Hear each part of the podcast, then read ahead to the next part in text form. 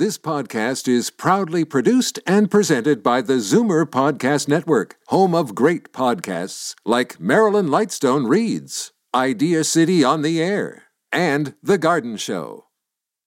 You're listening to an exclusive podcast of Fight Back on Zoomer Radio, heard weekdays from noon to one. Now, Fight Back with Libby Znaimer on Zoomer Radio. Good afternoon and welcome. It's Tuesday, time for our crack strategy panel.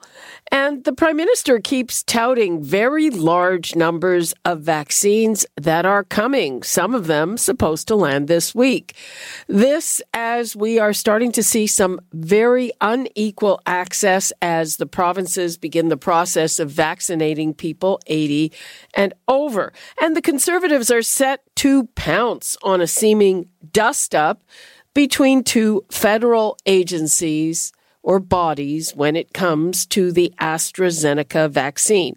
Now, it was approved on Friday by Health Canada for all adults over 18. But yesterday, in a bombshell recommendation, the National Vaccine Advisory Panel said it should not be used in people over 65 because there's not enough evidence. Now, Health Canada shot back and said they have rigorously evaluated the data from the clinical trials, which everybody says we're kind of a mess and there weren't many people over 65 in the trials, but uh, there are now encouraging reports from real world use in older populations. And what those reports show is that that particular vaccine is 80% effective in reducing hospitalization and death. And that's compared to people who didn't have the vaccine. So where are we at?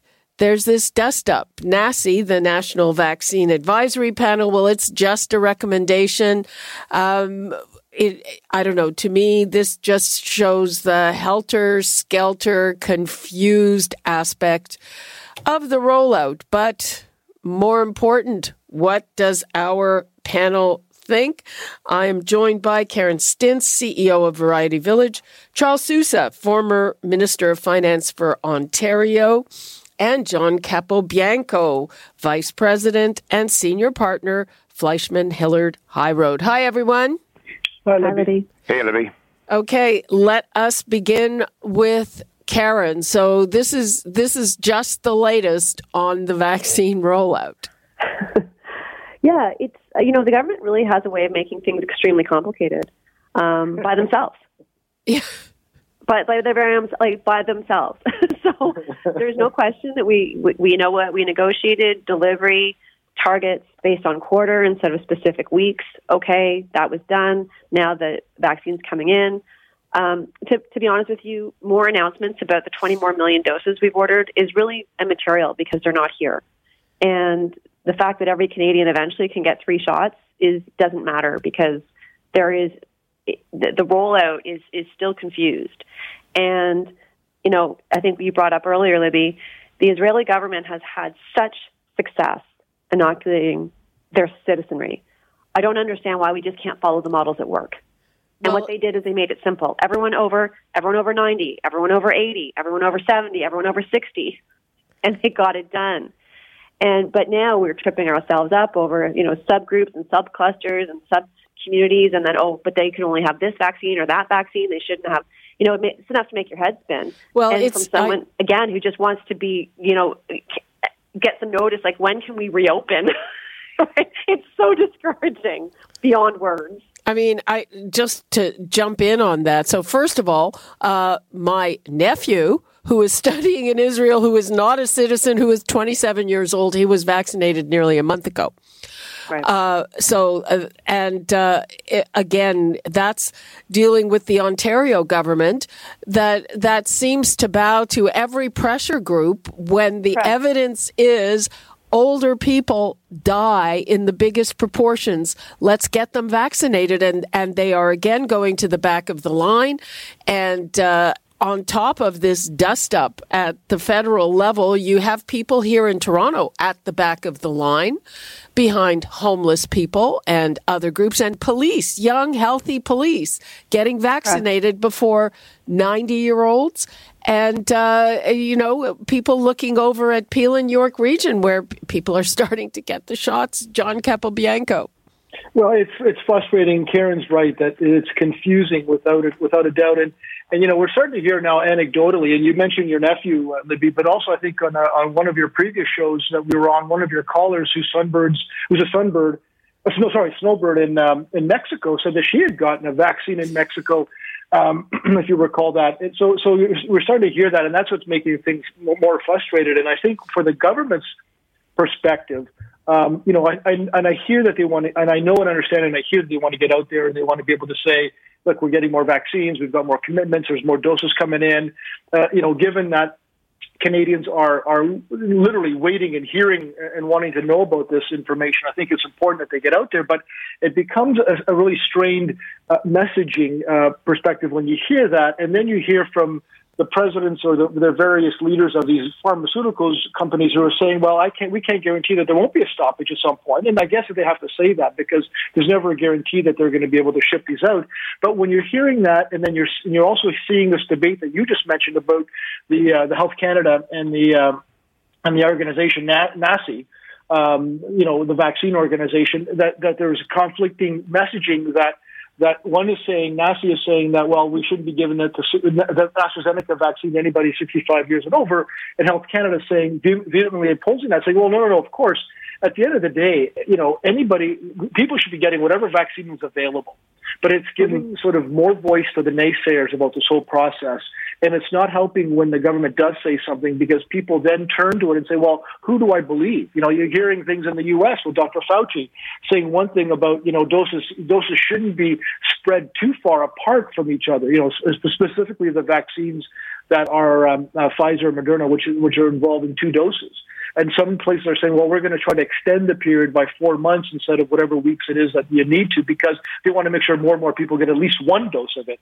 And then you're hearing, well, no, nobody should be doing it. So it is conflicting and, and it's causing a lot of anxiety. And, and that's the challenge. I, you know, we all want governments to, we want to will them to make sure this all works and that people get get vaccinated get vaccinated as soon as possible. But these conflicting messages is, does, does not help governments. It does not help Canadians. Well, yeah, I mean, you know, part of it is that it's uh, new, it's science, and it evolves. But I, I think that you know, the conflicting information that we're seeing here and the conflicting rollout, it just seems very unfair, frankly. Charles? Yeah, it's frustrating. I mean, anecdotal here. Personally, my my uncle, uh, he's 85 years old, and his wife, my aunt, is also in her 80s. They're elderly. They're good though. They're in good form. They're living alone, and they're calling me saying, "We don't want to go into a vaccination unit and and wait in a lineup. We don't want to get exposed to to to, to COVID by going for a vaccine." And so the rollout while there seems to be more confidence in its ability now, given that there's availability of vaccines coming on stream, this mixed uh, messaging, uh, this notion of the three phases that are being before us, it is convoluted. And, you know, d- does the grocer get a vaccine now? I mean, they're on the front lines too, to some extent, they're being exposed. Um, it, it is confusing. It would be a lot simpler. I, I know the Ontario Chamber of Commerce came out today with a report saying the United States have vaccinated in one day more than all of Canada combined. And so we just need to get those needles in those arms and and just simplify the process.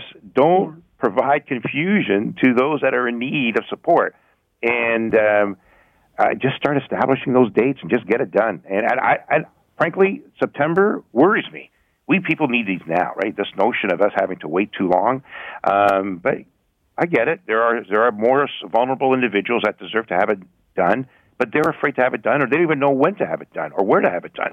So that's the part that's confusing to many. Well, it's it's not rolled out properly. Yeah. Uh, so so what's the bottom line on this? Uh, what's the political fallout from this, Karen? I think there there stands to be great political fallout because, unfortunately, the more complicated that you make something, the harder it is to administer. And when you've got so many vulnerable groups that are moving to the top of the line, And to your point, Libby, we know, we already know that the over 80s and over 70s are the most vulnerable group, bar none, bar none. So we all can agree on that. So just focus your energies on the most high risk group that is at, at most vulnerable of being hospitalized and dying. That is where we need to focus all our collective energies. And everybody can get on board with that. But then to your point, well, when you sneak in the cops and then you sneak in the, this group and that group, and then, you know, and also the homeless shelters, like just thinking about how to administer that when there's uh, people that are coming and going, like they should be getting, you know, the Johnson and Johnson shot because it's one shot. It'll be more effective. But again, there's just there's no there it just doesn't feel like there's a strategy and it hasn't felt like there's been a strategy for a long time and that is the most undermining aspect of public trust and that is the part where the political fallout will be the greatest well, it, it's interesting that you say this. Uh, I had a talk with uh, the chair of the board of, of health in Toronto and asked, you know, why are you prioritizing homeless over people over 80? And, and he's saying that, you know, the province made him do it. And oddly, I don't think that's the case. I think they fought very hard to, uh, to get those homeless shelters done ahead of other people. Uh, and again, I don't want to take more time than I have, but I'm uh, in in, talk, in talks with uh, the Community Center for North Toronto, which is one of the vaccination sites. And I asked, how do you book an appointment? We don't know. Is it online or is it a phone? We don't know. How many people can you take in a day? We don't know. How many, like, are you going to use the whole community center or just part of just the two rooms? We don't know. Well, exactly, and and uh, at uh, yesterday's round of briefings, they mentioned pharmacies. Well, you know, we're in contact with doctors and pharmacies. They know nothing. Yeah, and they uh, only have nurses right now doing the the jobs. There's not enough nurses. There's just not enough nurses to do the jobs that need to get done. Well, you know what? You don't need a nurse to get a job. No. Uh, there are all kinds of people who who not only can administer the shots, but who really want to but they haven't been contacted. So, I mean, where is the fallout the worst, Charles, politically? Is it uh, is it uh, federally? Is it provincially? Is it at the city level? Well, federally, they've now, I know, uh, have confirmed and secured uh, and approved various dosage, including AstraZeneca most recently, and so they have supply. It'll be on its way, if not, and there's been over what 570,000 vaccines already administered in Canada or even in Ontario. There's the rollout of the next 8 million doses that are going to be required in April if we're looking at those over 80 and and uh, and some of the primary care uh, givers. Um, that has to expedite pretty quickly. And that's going to be a provincial matter. The distribution and, and the inoculations will be a provincial issue. And the uh, onus will now be more focused on them in terms of their ability to administer the program. And they do talk about pharmacies in phase three, I believe it is, and there's also mobile injections for those most vulnerable. Um, I, I just I, I would assume that by this point in time, they would have already had had conversations with all those touch points to get those. Once the vaccines come in, let's expedite them as quickly as possible, regardless of some of the phases that are necessary, to the extent that we get those seniors done. And I don't know what's taking. I don't know why we're waiting so long to have them administered. But uh, it, I think the fallout will be more provincial than it is federal at this point. There seems to be some confidence now that the actual uh, acquirement of the vaccines are on its way. Now people are worried about how to get them in their arms. John, do you agree? Uh, federally, I mean, I keep checking our world in data every day, and we are still number 43 in the world. And according to, there's another a Lowy index uh, th- that's also considered very reliable, and we're in the 60s there. Yeah, I think by way of political fallout, I think it always, especially when it comes to crises of this magnitude, which are global and, and of course, in, in, in national in scope, that that it's sort of it's, it's the top down, right? It's the prime ministers, the premiers, and then the local politicians. And I think I think what we've seen, and and and you know, to Charles's point regarding you know what what has happened with respect to the vaccines. Well, we know that we just the, we just didn't have enough vaccines. We just didn't have enough vaccines up until now, and now the prime minister is saying that we're getting vaccines, and there's indications that we're getting some, and, and AstraZeneca now has been approved, and Johnson and Johnson is not too far behind with respect to its approval and and, and, and dissemination. So, you know, at the end of the day, there would never have been that much issues with respect to jabs in arms if there was no shortage of vaccines, if there was abundance of vaccines vaccines that every province was able to have. And if there wasn't the sophistication of storage and double doses and all that kind of stuff, it was like we've done this before. We've, we've got an annual flu vaccine that we give, you know, Canadians uh, on an annual basis. It's not, you know, it's not hard to be able to have, you know, people and, and organizations sort of give out vaccines when, when needed. The problem we had, of course, was that there was this varied stages of, of you know what vaccines were going to come, and then who which provinces got how many doses, and then of course the double doses and the and the, and the sub-zero uh, degrees storage. That caused all of these problems, and I think, and I'm hoping that with AstraZeneca coming and with with Johnson and Johnson coming, and, and all of these commitments that we're going to be getting more vaccines, that the provinces are going to start to just put jabs in arms and, and, and do as much as they can to get as many people as they possibly can vaccinated. So that said, I think that the prime minister does wear a lot of it with respect to the to the to the actual um, story or to the actual commitment of the vaccines. But at some point, to Charles's point, you know, once it gets to the provinces, they then have to have a plan to be able to make sure that people are getting this and and, are, and our people are being vaccinated. And even at the at the local city level, same at that point as well. So they want to make sure that everybody is coordinated and, and sort of speaking with at least one voice when it comes to this. Okay, uh, we've got to wrap things up. Charles, I will give you the last 20 seconds. Yeah, I, uh, I think there's a degree of comfort knowing that vaccines are on its way or have been administered or are available now. Um, I am confident, though, that the moment these vaccines start to be rolled out, the province will get their act together in respect to distribution and initiatives. We have to get the pharmacies and docs involved beyond just the units, the, the health units. And uh, in a month's time, I'm hoping people will be more comfortable and safer. I'm a, I'm an optimistic, and uh, I'm hoping that'll be the case. Charles, I hope you're right. Got to admit, I have got my doubts. And uh, we've got to wrap things up now. Thank you so much, Karen Stintz, John Capobianco, and Charles Sousa. Appreciate it. Thanks, Libby. Good afternoon. Thanks, Libby. Okay. So Seniors in Toronto have been casting envious glances at their counterparts in Peel and York regions who have started to receive their shots. It's mostly happening through local hospitals, which have their own booking systems. And those booking systems have, of course, been under pressure, but still they've confirmed thousands of appointments and they've administered a reasonable number. And this, of course, is happening amid the news about the AstraZeneca vaccine. So let's check in with Dr. Lawrence Loh, Medical Officer of Health for the region of Peel. Hi, Dr. Loh. Thank you so much for being with us. Thanks for having me, Libby. So, uh, tell us uh, where you're at in Peel region in terms of uh, how many appointments you have set. Uh, do you know how many vaccines you've already administered since yesterday for people over 80?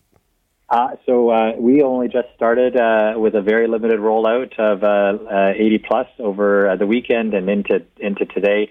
Uh, our big launch was uh, yesterday uh, with our hospital partners uh, moving to launch their uh, registration site at Trillium Health Partners in Mississauga and an online uh, real-time booking system for William Osler and Brampton. the hospitals are currently delivering vaccine because out of the allocations we've received, there is some additional allocation that supports uh, a limited rollout to uh, 80 plus, and so that's why we've made some appointments available. Um, I do know, and I just heard from our uh, William Osler partners that they've managed to now book almost 6,000 appointments uh, just uh, with the system having been up uh, under 24 hours. And so I think, uh, you know, as those go through and through the week, uh, we're uh, really grateful to be able to offer that level of protection to our residents 80 over. Now, I believe that in Peel region, what do you have? Something like 65,000 people over 80, am I right? Uh, so the, the, number is 50,000 uh, uh, roughly, and that's uh, not clear community versus long-term care. We do know we also have 10,000 long-term care residents. Uh, so if, if you combine them together, that might get the number that you're looking at right there. Okay, so uh, and presumably the ones in long-term care have already been done? That's correct. They've uh, we've already uh, um, together with the other uh, harder hit regions of Ontario uh, managed to offer uh, two doses to all of our uh, long term care home residents, and our uptake has been quite significant. I think we were looking at over ninety percent uptake in that population, providing a a significant uh, protective benefit to that to that community. Now, in, in terms of people in the community, uh, you know, especially here in Toronto, people are having big concerns with access. And uh, we know that people in that age group, they, they want those shots. Are you comfortable that what you have up and running is, is going to make sure that there's a, an equitable distribution of the vaccines? Yeah, it's a small step forward, and I think I have to really, really underline uh, that at this point in time, a lot of our appointments are still limited by a critical shortage in supply. Uh, you know, we have been uh, advised uh, that more vaccine is coming in the next few weeks, though, uh, and to the extent that, uh, in addition to the web- online options, there are phone options for people as well. I encourage the community to reach out to the over 80s that they know, the people that might need support, make sure that they're able to get the appointments. And I'll also highlight that. Uh, you know, even though supply is limited, more is on the way. So please, if you don't get an appointment, at least in the outset, you know, keep checking back. Uh, you know, more will be released as our supply hopefully improves. And do you have a sense of, of how many vaccines you'll be able to administer? Yeah, so we've been, we understand uh, that we have uh, tens of thousands of vaccines coming in the next few weeks, and that's going to increase even more significantly in April. Uh, so I, I, think to the extent that we're trying to take this measure now, knowing that we had some limited supply uh, that could be made available uh, to our 80 pluses, uh, and we know that uh, you know the provincial uh, booking system will also be coming online, hopefully, which will then open up more choice as public health clinics start to get supply in disseminated areas in our community, and mobile clinics also start to get launched. I'm hopeful that this is, you know, really just a small step forward, but it will continue to pick up pace as uh, we move into the spring. Okay, Dr. Loh, you know, this is happening just as we have uh, some uh, conflicting uh, news about the AstraZeneca vaccine, uh, which Canada has ordered a lot of. So we have Health Canada saying it is safe for people over the age of 50, and there's real world data coming in that it's effective. And just yesterday, uh, the National Advisory Vaccine Council recommended that it not be used in people over 65. So, what's your view on that? Uh, are you going to use it in that population in Peel region or not? Uh, so we will abide by the uh, guidance that comes down uh, from the provincial government, which will ultimately be based on the federal guidance. Uh, but I think I would highlight to everyone at this point in time uh, you know, the data are the data. Um, in general, uh, for most people, uh, within the indications that a vaccine is uh, provided for, uh, getting a vaccine is better than no vaccine. And, uh, you know, if there's an age cutoff that's been identified there in the federal data, we'll comply with it. We'll certainly continue to monitor the evidence. We know that it's always evolving and different countries have, have had different views on the uses of vaccines throughout this. Um, and we will certainly obviously change our uh, guidance in the face of new data and evidence. But I think the big thing I would say is even if we do end up using AstraZeneca for a different age bracket, it does mean that for the Pfizer and Moderna, which we do continue to get in the region of Peel, uh, those are then more also available for our you know much older population as well. So I, am just trying to get a sense of of what's going to happen. So this is the national advisory body, and you're you are going to wait for the provincial version of that to say yay or nay on AstraZeneca over 65. Am I that's right? Cor- that's correct. So the way this works is Health Canada determines if the vaccine is safe and effective the National Advisory Committee on Immunization uh, proposes uh, guidelines for the most optimal use of the vaccine based on the data they see, and then the provincial government ultimately, uh, because health, as you know, is a provincial responsibility under the Constitution, uh, they ultimately put together the uh, protocols and guidelines for use by ourselves at the local level. Now, um, as I mentioned,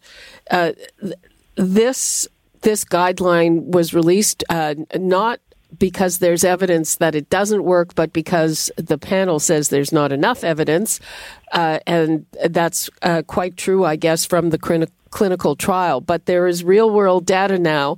And we know that just as the panel was releasing this recommendation, France, which had said they're not using it on people over 65, said, okay, we now have data and uh, we're changing our mind on that because AstraZeneca has been used quite extensively in that age group in the UK, which has got a lot of people vaccinated. So, what do you make of that? And is is that just going to make people hesitant about that particular vaccine? You know, should the panel say, "Oops, n- new data, changing our minds"? So, Libby, that was what I was saying in my previous answer. Uh, you know, uh, the data and the science is const- constantly evolving. These, this is a new disease. These are new vaccines. Uh, the biggest thing I would say is that uh, for whichever group is identified by the National Advisory Committee of Immunizations uh, at the time of the evidence that they've looked at, uh, that is a vaccine that I would recommend that people get. And certainly, if the evidence evolves, I know that the UK, it'll be interesting to see what France, France say. And, you know, I, I'll leave it to my federal counterparts to make the determination. If they then take the time and the due diligence to look through the numbers and consider the Canadian context and say, you know, it'd be great for 65 overs, then I would have absolute confidence in that decision if and when it does come. Okay, and and and finally, uh, let's say this decision stands have you had a look at how it would affect the, uh, you know, the the idea of rolling it out uh, in descending order of age if if that vaccine is not going to be offered to people who are over sixty five? Oh, absolutely. And I think that th- those are discussions that are well underway. We do know we have essential worker populations. We do know we have people 50 to 64 uh, who also do still see severe outcomes of disease.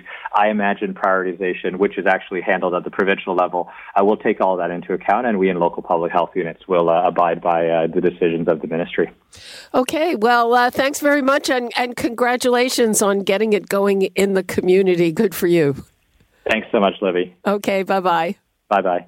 All right, we're going to take a quick break. And when we come back, we are going to uh, drill down a little more on this whole question of the AstraZeneca vaccine and uh, the recommendations regarding it. And uh, apparently, we are going to receive nearly a million doses of it this week. So we will be having that when we return. Let me give the numbers out again. Should you have questions, 416 360 0740, toll free 1 866 740 4740. You're listening to an exclusive podcast of Fight Back on Zoomer Radio, heard weekdays from noon to 1. Fight Back with Libby Znaimer on Zoomer Radio. Welcome back. As we've been discussing, Canada's National Advisory Committee on Immunization, NACI, does not recommend the AstraZeneca vaccine for adults over the age of 65. Health Canada says there's just not enough evidence from clinical trials to show whether it works in this population. But that recommendation came yesterday, as I said, as France reversed that guidance and will now administer this vaccine for seniors based on real world experience. And researchers published preliminary findings of that real world experience, and they found that one dose of either the Pfizer or the AstraZeneca vaccine reduced hospitalization risk for adults over 70 by 80%. So, what does that all mean? Uh, again, the numbers 416 360 0740, toll free 1 866 740 4740. And now let us bring in Dr. Alon Vaisman, epidemiologist and infectious disease specialist at the University Health Network. Hi, Dr. Vaisman. How are you? Good. Thank you for having me.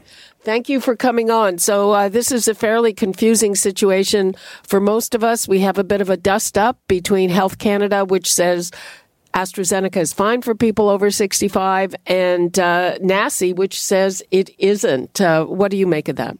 Right. So just to clarify, whenever we're talking about vaccines, there's two distinct ideas. One is how effective the vaccine is. The other one is if it's safe. So the bottom line is that there's no reason to believe that it's not safe in elderly people. It certainly is. As for the efficacy, where this all stems from is the original trial data in December looking at AstraZeneca. Not many people who are over the age of 65 were included in that trial. So many bodies, including France, as you mentioned, and Italy, Spain, the EU, had not initially recommended the vaccine for that age group.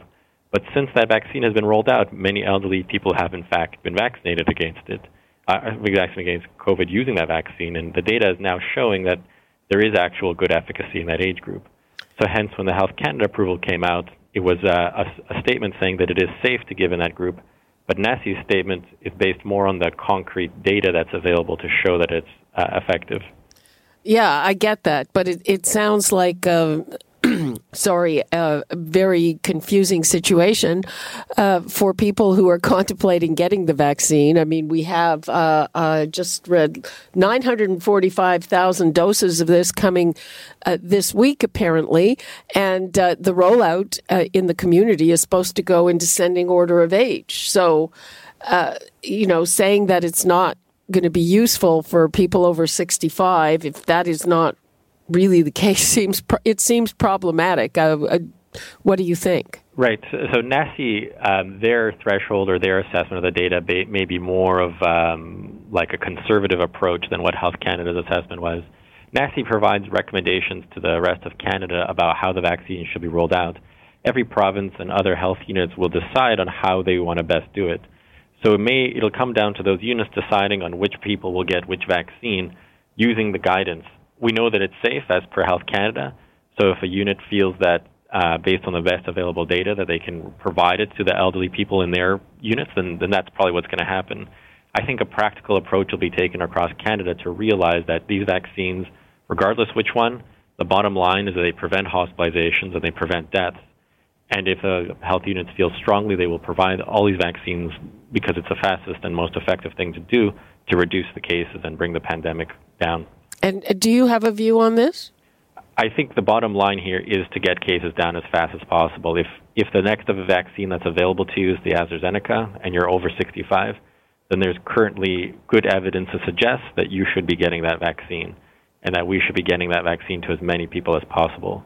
So, as you mentioned, the France uh, has reversed their decision. It may be only a matter of time before other bodies do the same thing based on real world data which supports this. Yeah, and uh, just can you just give us uh, a, a, little uh, primer? Uh, what's the difference between the clinical trial data and real world data? So sometimes in clinical trials, they, they may enroll only a narrow group of individuals to try to get the, the trial done quickly and to try to demonstrate efficacy uh, to the best degree that they can. But in the real world, a lot of people who are not included in the trials end up getting the vaccine either due to preference or due to some health units saying that it's safe to do so. So when you see drugs or vaccines being rolled out in the real world, you start to get actual data about whether it's effective in those groups. And that's what happened with the vaccine here with the AstraZeneca. Are you okay there? Yes, apologies. It's just a, uh, an announcement overhead at the hospital. Okay, I'm I'm going to take a call from uh, Bruce in Guelph. Hi, Bruce. How you doing, Libby? Fine. How are you? Good. So I got a couple questions and a comment. First of all, my dad lives in Mississauga. I'm in Cambridge. He doesn't have a computer. Who do I? He's 94 years old. Who do I call, talk to, to try to get him an appointment? And the second thing is, will I be able to say, okay, I, I'm, I'm still unsure about this AstraZeneca, being only 65%, whereas we know the Moderna and the Pfizer are 95. So will I be able to refuse the uh, AstraZeneca for him and say, no, I want the Pfizer? And same as myself, I'm 66 myself. I would rather get the Moderna and the Pfizer to be sure of 95%. Uh, so I can tell you the answer to that question is I don't think you can choose your vaccines, but it's not clear that uh, that the AstraZeneca will even be offered to older people based on the recommendation. But if it is, and that's what they're offering you, um, that's uh, that's uh, that's that's what you get or you don't get is my understanding. Uh, now it, the hospitals. You said your father's in Peel. Uh, he's in Mississauga. Mississauga. So that's Trillium. Uh, the, their vaccine uh, rollout is going through Trillium. Okay. Trillium Health. So and and okay. uh, I think there's also a phone, but you have to look um, locally. Bruce, I okay. hope that helps. Thanks for your call. Another question, maybe? Yep. I'm just wondering. So let's say you do get the AstraZeneca as the first one, and it's not available when you go for your second shot. Can you get the Pfizer, Moderna? Will it matter? Can you mix them? Uh, I don't know about that. Doesn't sound like a great idea, Doctor Vaisman. Do you can you mix the vaccines? No, the recommendation is that you get whatever you get your first dose with, you will get your second dose, and it'll be provided at the same site that you got your first dose with. And as for choosing whichever vaccine you want, what will happen in the early stages of the rollout during March is that uh, patients will be offered a vaccine. Of course, anyone can choose to refuse it if they wish, but it'll be unclear when the next time a different vaccine will be offered to them or if it'll be a different vaccine at all. So I think the general message should be for the population, given that these are all approved in this age group, including by Health Canada, that the first vaccine that's offered to you is, is probably the one that you should take so that you are protected as soon as possible. Um, okay, Bruce, I hope that helps. Uh, and if I can just share a, this is totally anecdotal not scientific, but uh, my husband and I have very close friends in the UK. Uh, the woman retired early as a very, very senior uh, pharmaceutical executives with one of the big global companies. Husband's a bit older, 70 years old. We called him on his birthday and he said, well, gee, I've just taken the AstraZeneca vaccine. And at that point, there was only uh, the evidence from the clinical trials. And I said, Well, aren't you nervous about that? Blah, blah. Anyway, she had read whatever data there was available. Uh, they were completely comfortable with it. And all I can say is that, um, you know, if I'm sure that they would have been able to get whatever vaccine they want because of their connections, and they didn't. So I don't know. It's it's been injected in a lot of people in the UK because they've they've uh, really done a good job with their rollout. So I don't know. Dr. Vaisman, uh, I don't know if I, it was good or bad for me to share that story, but uh, it's it's part of that real world stuff. Yeah, absolutely. And I think the UK experience is exactly what's going to inform our experience on how we use this AstraZeneca vaccine, and that's what the Health Canada approval was based on that real world data coming out of UK of the effectiveness of the AstraZeneca is, is quite reassuring uh, for our experience. Yeah, um, but do you think that uh, getting a recommendation like that from the panel is, I mean, you know, I'm sure there are a lot of other people who are thinking, gee, I don't really want that AstraZeneca one. And frankly, I think they were thinking that even before this recommendation came out, just because of the overall numbers. Yet, I, I perfectly understand that, especially elderly people living in Canada, they see this recommendation and they're probably confused about why it was approved by Health Canada, but there was a change or a slightly different recommendation from NACI, the National Advisory for the Immunization. It's certainly possible that they will also revise their decision based on future evidence that becomes available. So that data that you mentioned earlier from the UK, that was only freshly available now as well. And so this, these kinds of things are a work in progress, and, then, and NACI is constantly reviewing this data. So perhaps with more real-world data, they'll feel more confident in making a revision.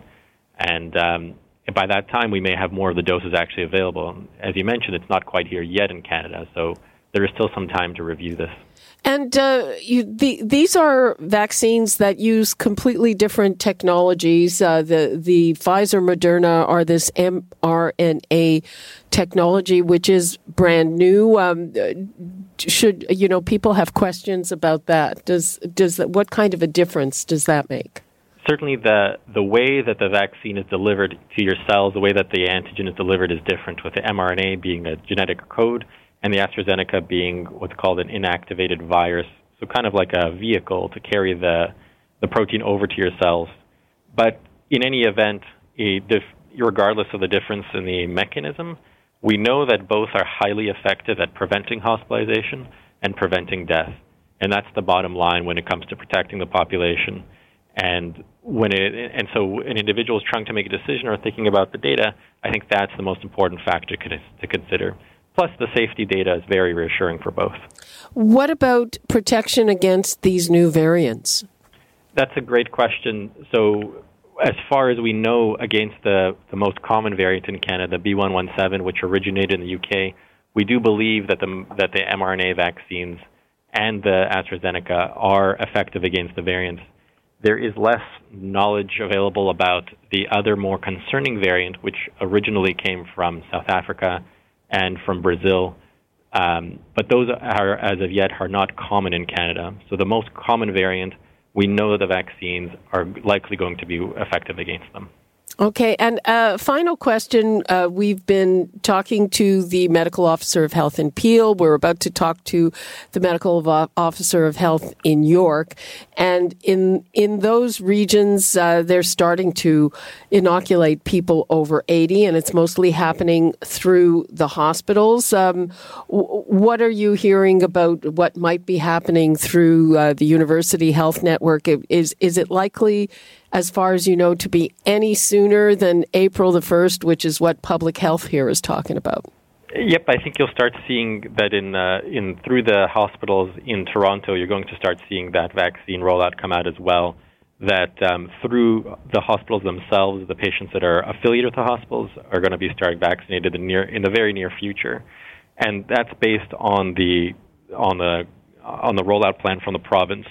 So just like these other regions, that's going to start. It may not be through the same kind of model that the other host, the other regions are using, but definitely the centers that have experience doing it, the big centers here, the big hospitals, they're going to start doing that too throughout the month of March at some point. Mm-hmm. Uh, I mean, for instance, I saw this morning that you could register, pre-register at Sunnybrook. It didn't say that you had to be a Sunnybrook patient uh, at University Health Network. Do you know? Do you have to have been a patient? Uh, in in recent times, or is it just if you live in Toronto?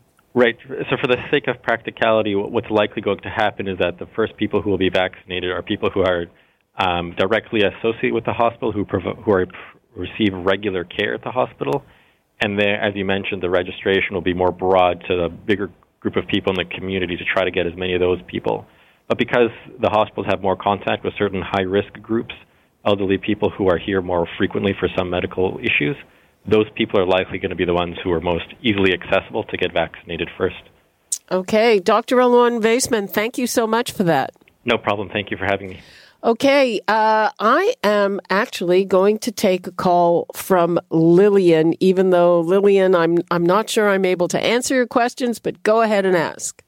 Hi, Libby. Well, I had this whole big thing to tell you, but now that you asked about Sunnybrook, which was what my doctor sent an email this morning saying that she doesn't have the vaccine and people should not call her office, but that she directed us to go to either North York General or Sunnybrook, which was what you just said. And I went to Sunnybrook, and there were like a list of four things you to be eligible. One is you have to be over 70, and that's that's what I am. I'm only affiliated with Sunnybrook because I once went there for something that I broke. And other than that, I don't know how what your question was. How are they going to filter people out? Well, I don't, I don't, I don't think you have to be because, frankly, I saw that Sunnybrook through and I alerted the older members of my family. And uh, um, I can tell you that one of them got through and registered early in the morning, and he does not have uh, any connection with Sunnybrook or or any other hospital, frankly. So, and and he got you know confirmation that he's been pre-registered. Whether that results in an appointment, we have yet to see. And and when they get the vaccine, they said they don't know. They don't know. And and having registered at Sunnybrook, does that preclude you? I haven't. I don't know the answer to that. I'm sorry. We'll try Maybe to find out for you, but I, I don't know the answer to that. Thank you, Libby. Okay. Bye. Bye. Bye. Okay. Uh, we have got to take another break. When we come back, the medical officer of health for York Region will be with us. You're listening to an exclusive podcast of Fight Back on Zoomer Radio Heard weekdays from noon to one. Fight Back with Libby Znaimer on Zoomer Radio. Welcome back, and let's bring in Dr. Karim Kurji, the York Region Chief Medical Officer of Health. Hi, Dr. Kurji. Hello, Libby. How are you? I'm fine, and I'm I'm just reading. I haven't got all the way through uh, of, of the briefing about what you managed to get done in York Region in terms of vaccinating people over 80. So why don't you tell us? It looks very impressive. Uh, sure. Well, uh, you, you, know, it's very important that we get vaccines into the over 80 population quickly. According to the CDC, I mean, the risk of death for those that are over 85 is some uh, 630 times greater than uh, folks who are 18 to 29 years of age. And, uh, you know, so we, we certainly don't want them to get COVID 19.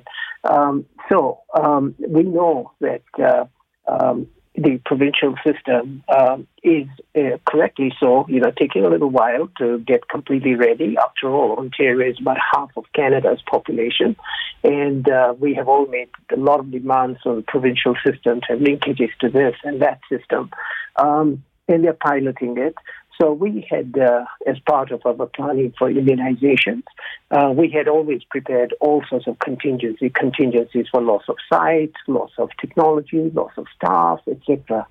So we had to kick in our plan B. And the plan B meant we would use the hospitals booking systems, and these were a little bit modified, you know, so a little bit there. And we used uh, a system called uh, uh, ActiveNet, which uh, the municipalities have been using for a long time for recreational programs. And we had uh, used this program for flu clinics. So it needed adaptation again uh, with respect to handling uh, seniors over the age of 80. And our IT folks worked flat out over the weekend to ensure that that was uh, quite ready. And so um, we have all these systems.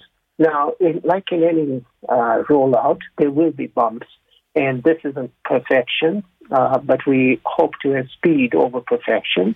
And in these bumps, you would have uh, three categories where you would probably have bumps.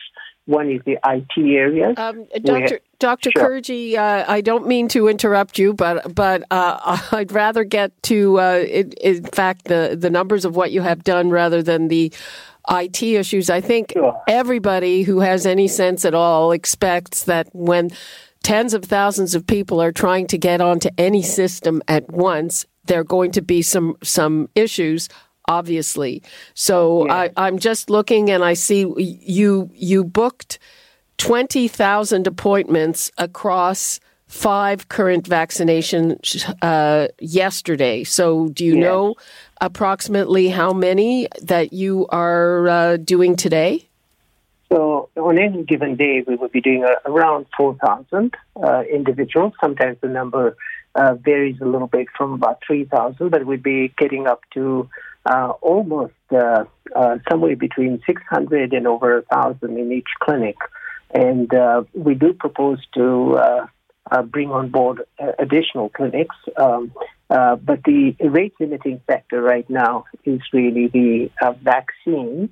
And when you come to the vaccine area, because of a vaccine goes to different sites, because we follow the model where we are using uh, our hospital partners clinics and public health clinics.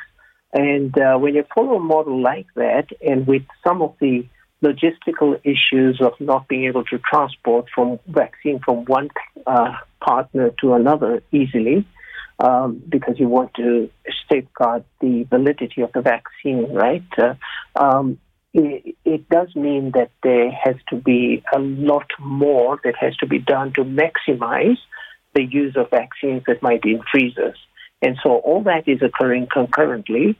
And uh, um, in, in addition to that, we hope to be receiving a steady supply and steady and increasing supply of the Pfizer vaccine. Well, it says and that you're you're confirmed to receive uh, 9,300 doses of Pfizer vaccine each week.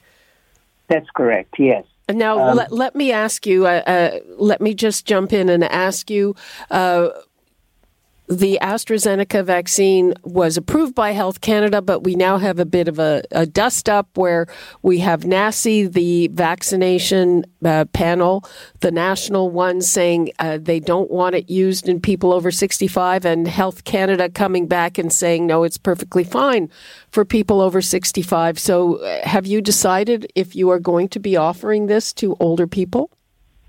So, because we are at a local level and we come under the ministry's guidance, right, uh, we would actually be deferring the, actual decision to the province of Ontario, so the ministry. Um, however, if it was up to me, uh, I would say go for it, you know, because uh, I am in favor of what Health Canada has said. Uh, yeah, and there, there. I mean, the that particular recommendation was because of a lack of evidence in the clinical trials, and as we've been discussing, there's some real world data, mostly from the UK, uh, that it actually uh, it it certainly works in terms of preventing hospitalization in people over seventy.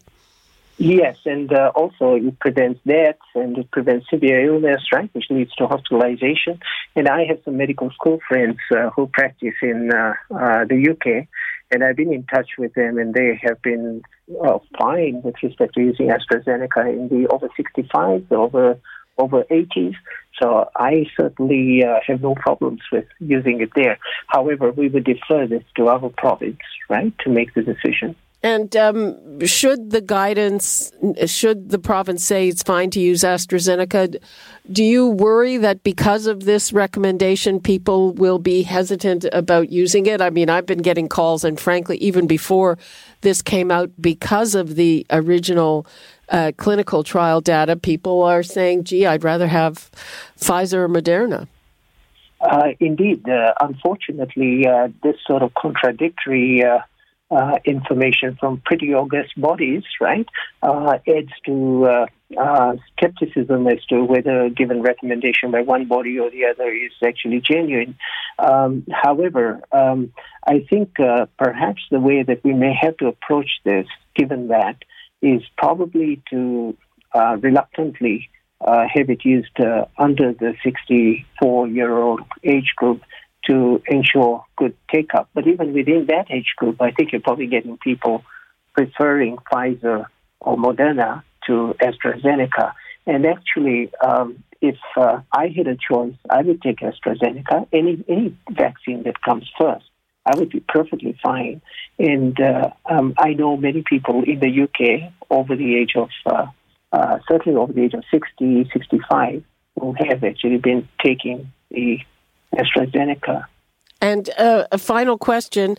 If the decision is not to use it in people over 65, will that impede the vaccination going by age? I think it does. Uh, however, uh, I am sure that uh, our province will be very nimble, as it has always been. And uh, in this case, with AstraZeneca, it makes sense to have the distribution through pharmacies or maybe uh, family physicians because uh, it is that much more of a robust uh, vaccine and uh, can be delivered through those settings and maybe leave the public health uh, clinics and hospital clinics to deal with the more complex uh, situations. As with Pfizer, with you know requiring those very elaborate ways of storing the vaccine and many restrictions with respect to the movement of vaccines. Uh, we only have about 20 seconds left. Dr. Kurji, what would you like to leave us with? I would say please have some patience. Uh, you know, we definitely will have the vaccines to you, um, but there will be bumps in the road. Please forgive us for those. Uh, but, you know, we're here to serve you, and uh, we'll make sure that you get your vaccines. Okay, thank you so much, Dr. Karim Kurji, York Region Medical Officer of Health. Thank you. Thank you, uh, Libby. Take care. You too. Bye bye. Okay, uh, so uh, if you could not get through, remember Free for All Friday is coming up, and gee, I have a hunch that we will be discussing vaccines even before then. And that's all the time we have for today. You're listening to an exclusive podcast of Fight Back on Zoomer Radio. Heard weekdays from noon to one. This podcast is proudly produced and presented by the Zoomer Podcast Network, home of great podcasts like Marilyn Lightstone Reads, Idea City on the Air, and The Garden Show.